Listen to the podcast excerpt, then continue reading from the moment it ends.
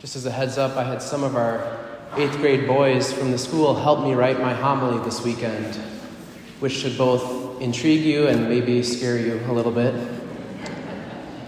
But before we get into that, I'm wondering if anybody else picked up on this tone of excitement in our readings today. First, we heard about this man named Samuel who kept hearing this voice, and finally, the third time he hears it, he recognizes this is the Lord and so he responds, Speak, Lord, for your servant is listening. when we hear that line, it leaves us in this state of anticipation. We're wondering, what's the Lord going to say next? Or in our psalm, we prayed, Here am I, Lord, I come to do your will.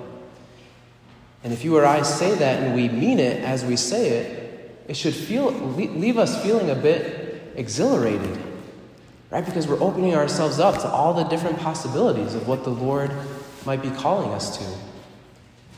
And then finally, we can notice a sense of excitement present in our gospel passage this evening. After these apostles begin following Jesus, they make some initial observation. Jesus turns to them and asks, What are you looking for? Or, as other translations put it, What do you seek? And when they say, Rabbi, we're wondering, where are you staying? Jesus draws them in, saying, Come, and you will see.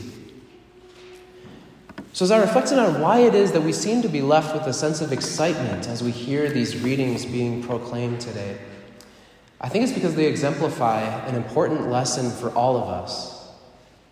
And it's that you are not the main character. Okay, what do I mean by that? So, this is where the eighth grade boys came in and helped me this week. So, to be clear, I am not attempting in any way to be cool, okay? I fully acknowledge that I'm a dork, so that's not what I'm trying to accomplish. But there is a sort of slang phrase that's kind of popular nowadays where you describe somebody as being a main character, okay? Or say that they have main character syndrome or main character vibes.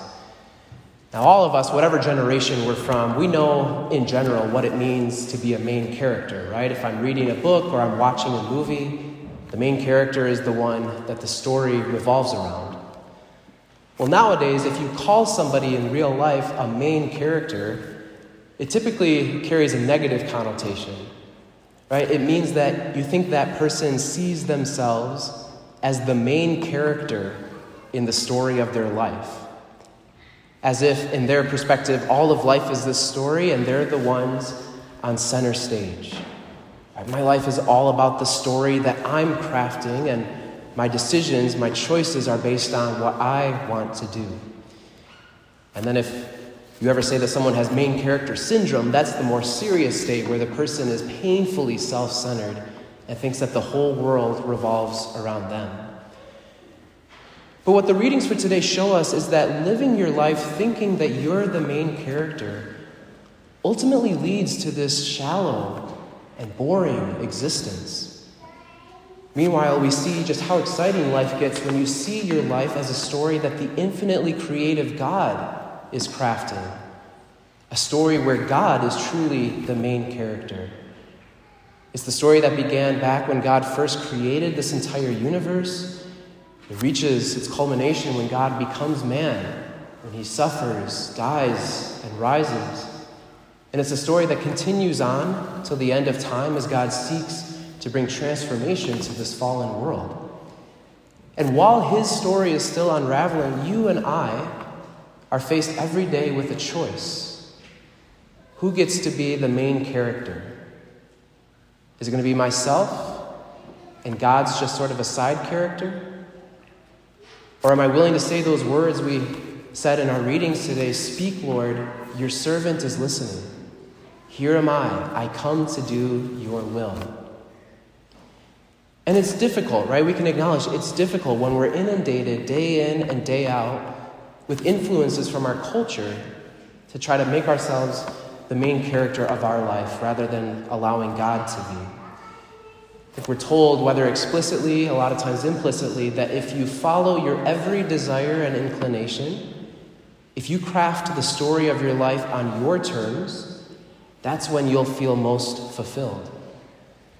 But Scripture proposes a different message for us that if you want a life that is meaningful and noble, if you want an enduring sense of joy and adventure, even in the midst of suffering, that can only happen if you acknowledge over and over again I'm not the main character in this story. He is. And just think for a moment about what would have happened if the characters in today's readings had that different perspective. Right? Imagine Samuel hearing the Lord's voice, but instead of saying, Speak, Lord, your servant is listening, he just decided to go back to bed. Right? Or how about those apostles if they heard Jesus say, Come and see? But then they kind of thought about their own preferences, they thought about their own comfort, and they said, Nah, that's too unpredictable. That's not worth the risk. What a sad, what a boring story that would be compared to the great and noble adventure that these men were a part of. That's because seeing life with Jesus as the main character of our lives is what ultimately gives our lives substance. Right? It's exhilarating to say day in and day out, moment by moment, Speak, Lord, your servant is listening. Here am I. I come to do your will. At this Mass today, we are invited to worship God. Worship is one of those things that helps break us out of the confines of our ego and to instead direct our attention towards the real main character of our lives.